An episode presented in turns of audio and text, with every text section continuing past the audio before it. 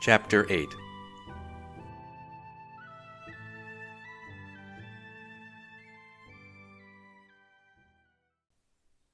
The warning which she had had with regard to her friends, and which she wrote on to them at once, received its fulfillment within a very few weeks. Mr. John, who was on the eve of departure for London again to serve his brother there, who was back again in the fleet by now, wrote that he knew very well that they were all under suspicion, that he had sent on to his son the message she had given, but that he hoped they would yet weather the storm.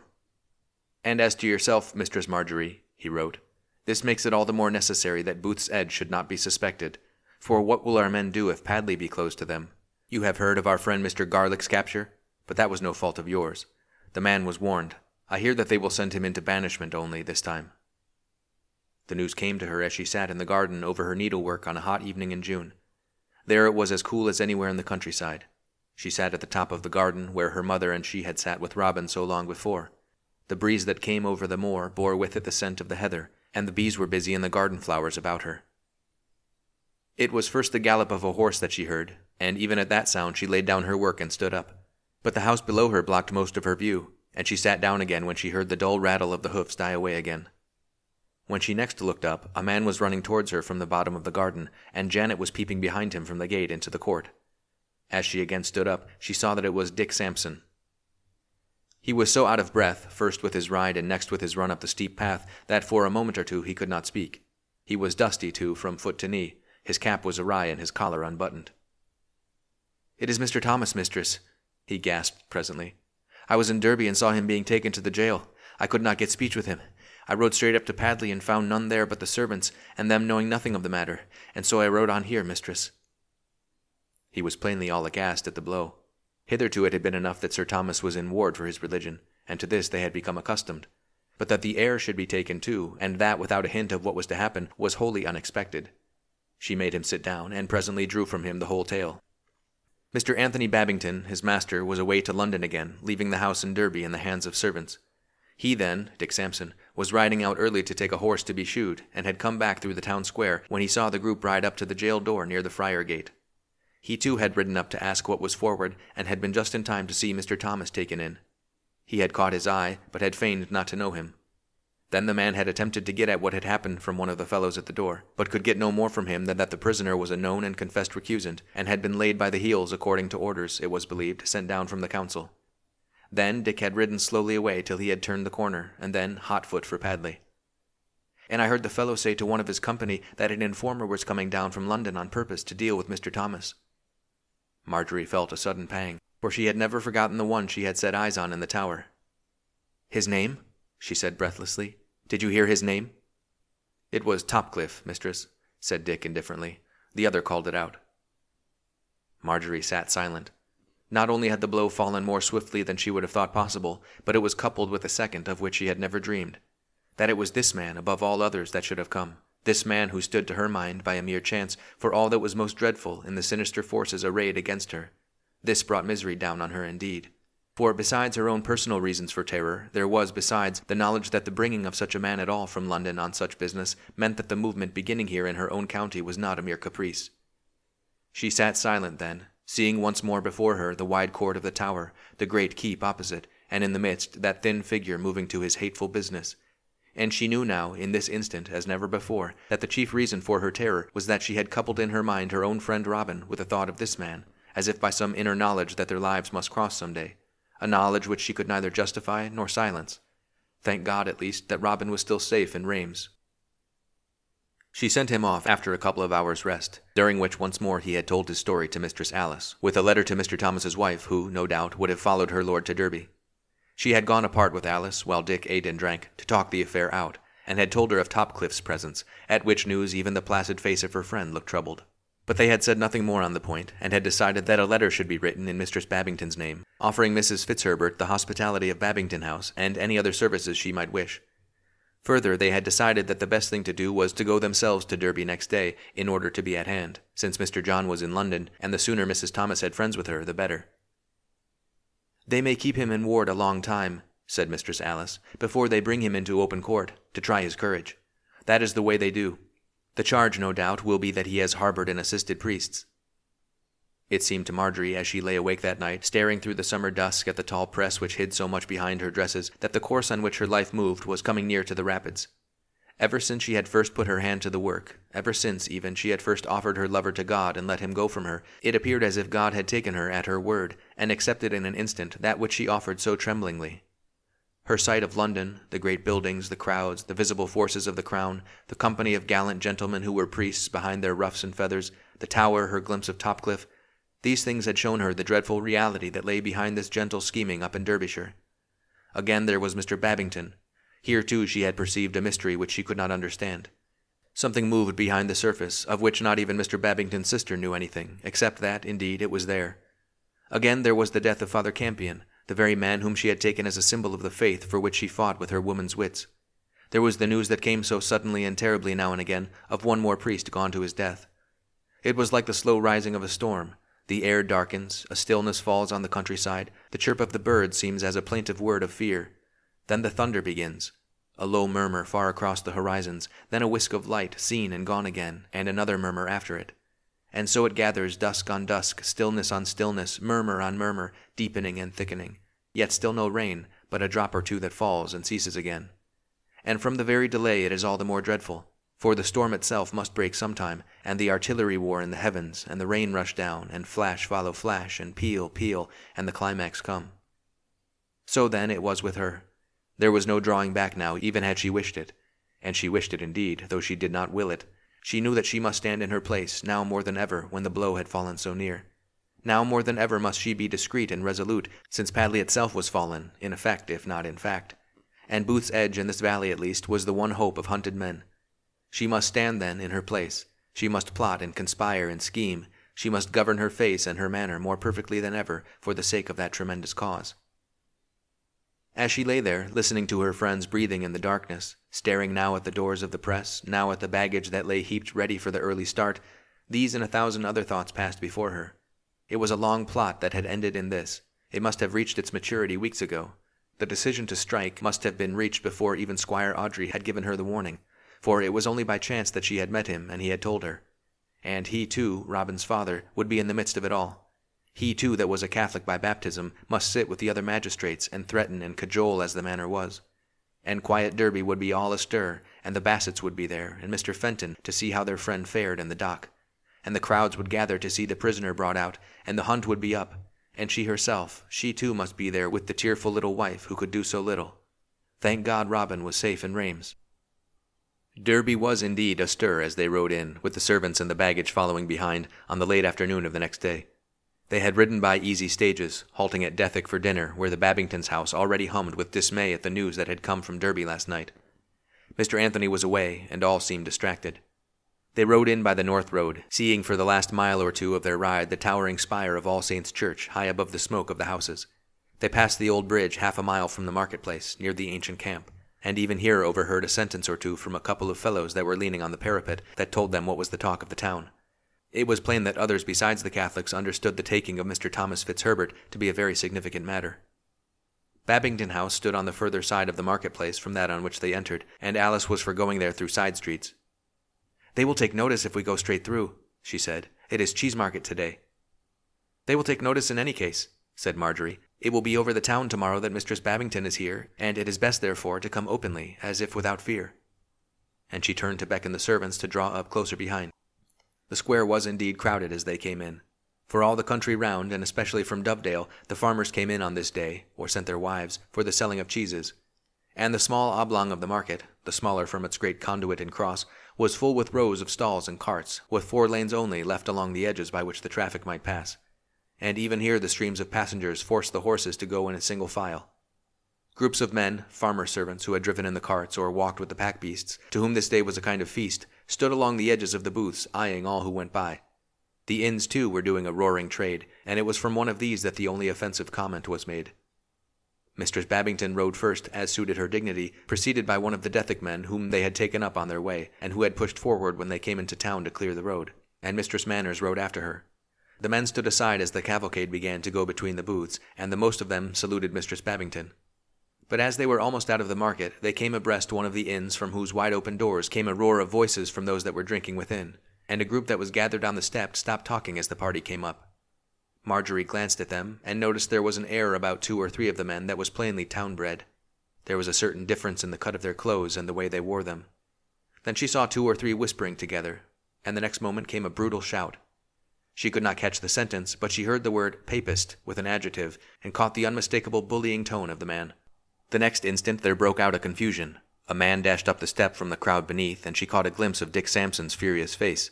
Then the group bore back, fighting, into the inn door.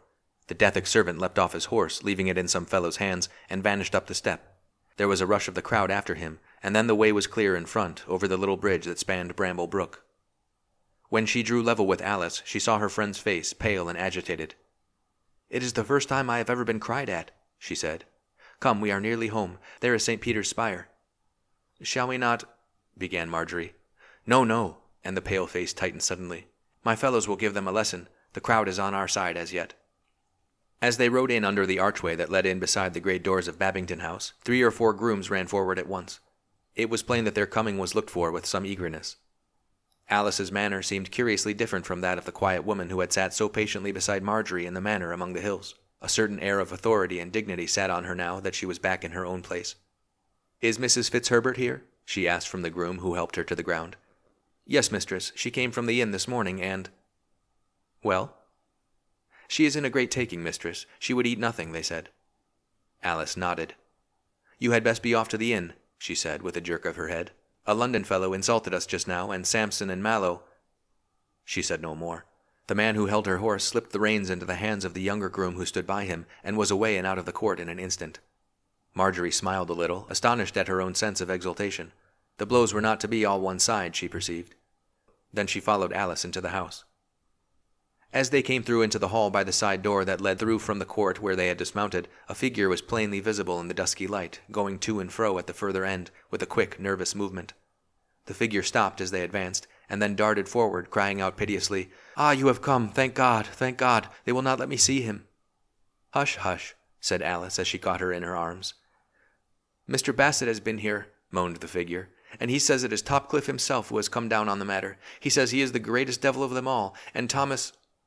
Then she burst out crying again. It was an hour before they could get the full tale out of her. They took her upstairs and made her sit down, for already a couple of faces peeped from the buttery, and the servants would have gathered in another five minutes. And together they forced her to eat and drink something, for she had not tasted food since her arrival at the inn yesterday, and so, little by little, they drew the story out. Mr. Thomas and his wife were actually on their way from Norbury when the arrest had been made.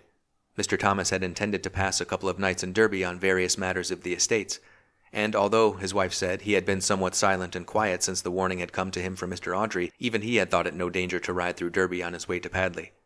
He had sent a servant ahead to order rooms at the inn for those two nights, and it was through that, it appeared, that the news of his coming had reached the ears of the authorities. However that was, and whether the stroke had been actually determined upon long before, or had been suddenly decided upon at the news of his coming, it fell out that, as the husband and wife were actually within sight of Derby, on turning a corner they had found themselves surrounded by men on horses, plainly gathered there for the purpose, with a magistrate in the midst. Their names had been demanded, and upon Mr. Thomas's hesitation, they had been told that their names were well known, and a warrant was produced on a charge of recusancy and of aiding her Grace's enemies, drawn out against Mr. Thomas Fitzherbert, and he had been placed under arrest. Further, Mrs. Fitzherbert had been told she must not enter the town with the party, but must go either before them or after them, which she pleased. She had chosen to go first, and had been at the windows of the inn in time to see her husband go by. There had been no confusion, she said. The townsfolk appeared to know nothing of what was happening until Mr. Thomas was safely lodged in the ward.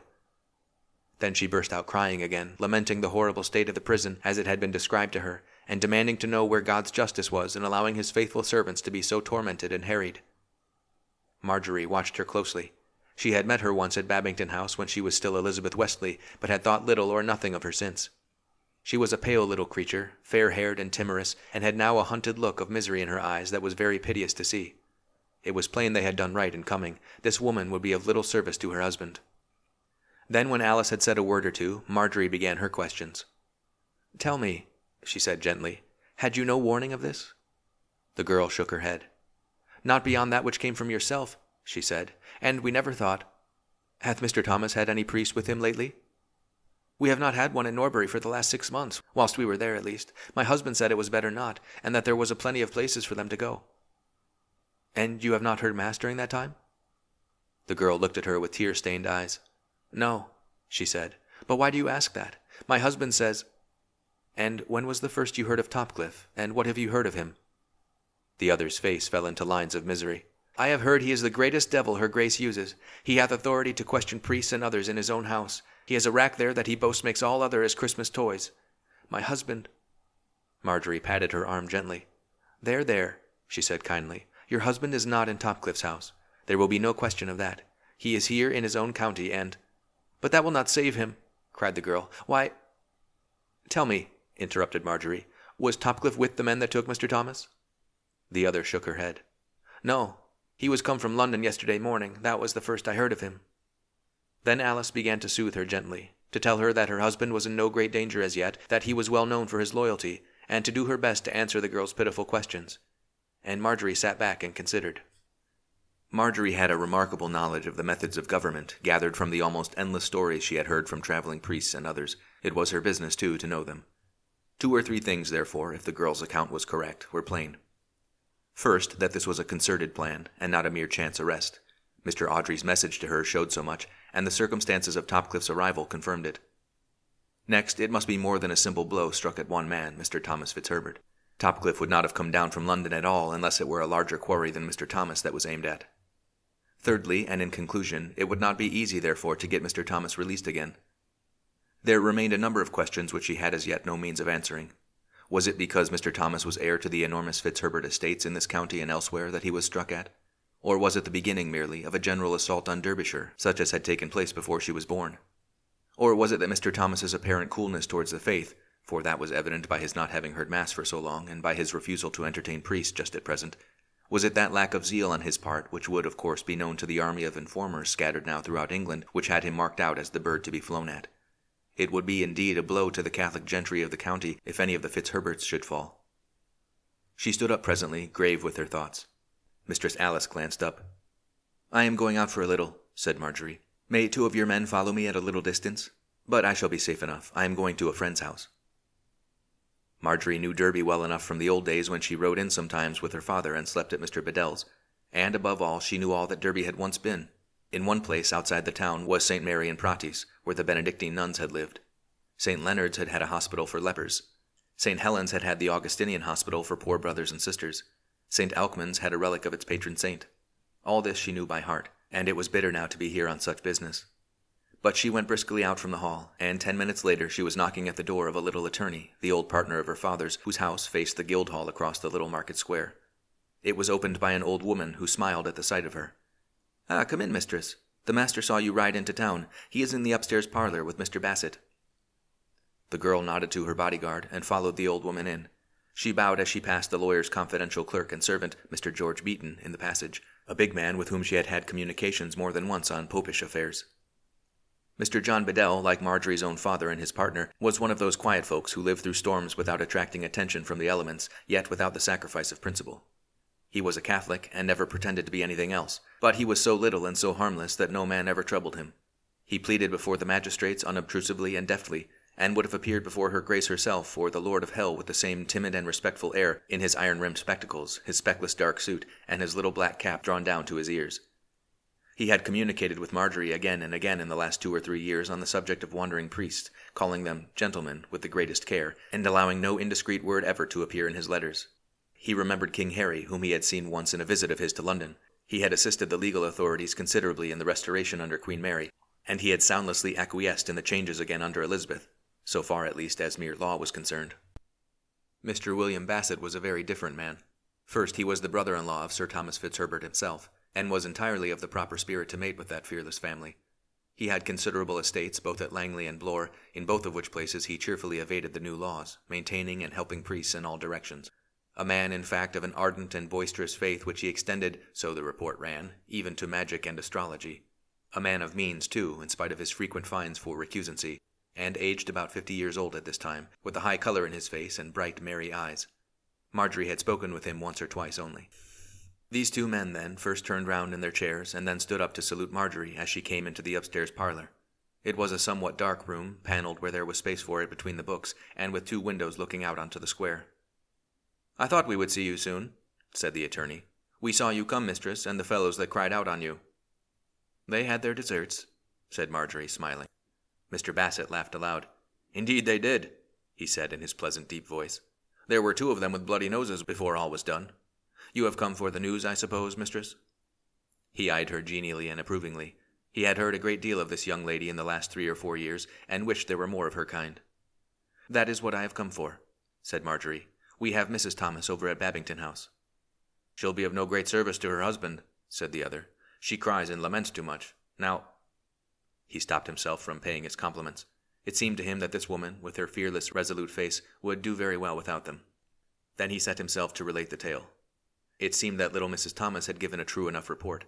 It was true that Topcliffe had arrived from London on the morning of the arrest, and Mistress Manners was perfectly right in her opinion that this signified a good deal.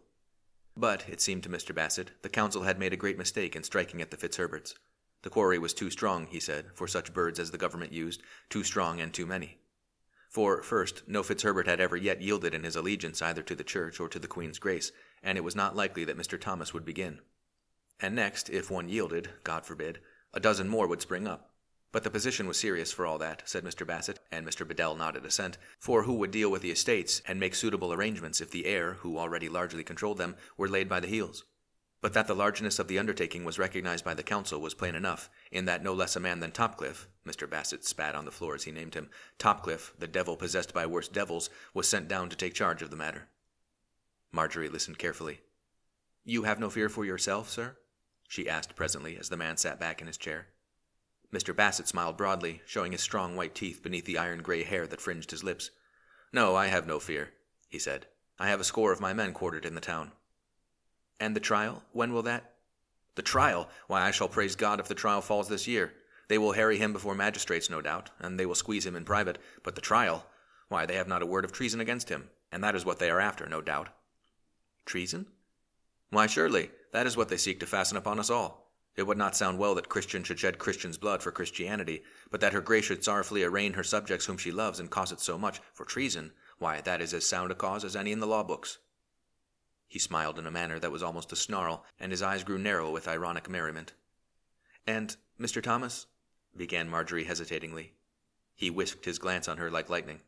Mr. Thomas will laugh at them all, he cried. He is as staunch as any of his blood. I know he has been careful of late, but then you must remember how all the estates hang on him. But when he has his back to the wall, or on the rack for that matter, he will be as stiff as iron. They will have their work to bend him by a hair's breadth. Marjorie drew a breath of relief. She did not question Mr. Bassett's judgment, but she had had an uneasy discomfort in her heart till he had spoken so plainly. Well, sir, she said, that is what I chiefly came for. I wished to know if I could do aught for Mr. Thomas or his wife, and You can do a great deal for his wife, said he. You can keep her quiet and comfort her. She needs it, poor soul. I have told her for her comfort that we shall have Thomas out again in a month. God forgive me for that lie. Marjorie stood up, and the men rose with her. Why, what is that? she said, and went swiftly to the window, for the noise of the crying of the cheeses and the murmur of voices had ceased all on a sudden. Straight opposite the window where she stood was the tiled flight of stairs that ran up from the marketplace to the first floor of the Guildhall, a great building where the business of the town was largely done, and where the magistrates sat when there was need and a lane that was clear of booths and carts had been left leading from that door straight across the square, so she could see the two little robinets or iron guns that guarded the door on either side. It was up this lane that she looked, and down it that there advanced a little procession, the very sight of which, it seemed, had stricken the square to silence. Already the crowd was dividing from end to end, ranging itself on either side. Farmers' men shambled out of the way and turned to see. Women clambered on the carts, holding up their children to see, and from across the square came country folk running, that they too might see. The steps of the cross were already crowded with sightseers. Yet to outward sight, the little procession was ordinary enough. First came three or four of the town guard in livery, carrying their staves, then half a dozen sturdy fellows, then a couple of dignified gentlemen, one of them she knew, Mr. Roger Columbell, magistrate of the town, and then, walking all alone, the figure of a man, tall and thin, a little rustily, but very cleanly dressed in a dark suit, who carried his head stooping forward, as if he were looking on the ground for something, or as if he deprecated so much notice. Marjorie saw no more than this clearly. She did not notice the group of men that followed in case protection were needed for the agent of the council, nor the crowd that swirled behind. For as the solitary figure came beneath the windows, she recognized the man whom she had seen once in the Tower of London. God smite the man, growled a voice in her ear. That is Topcliffe going to the prison, I dare say. And as Marjorie turned her pale face back, she saw the face of kindly Mr. Bassett suffused and convulsed with fury.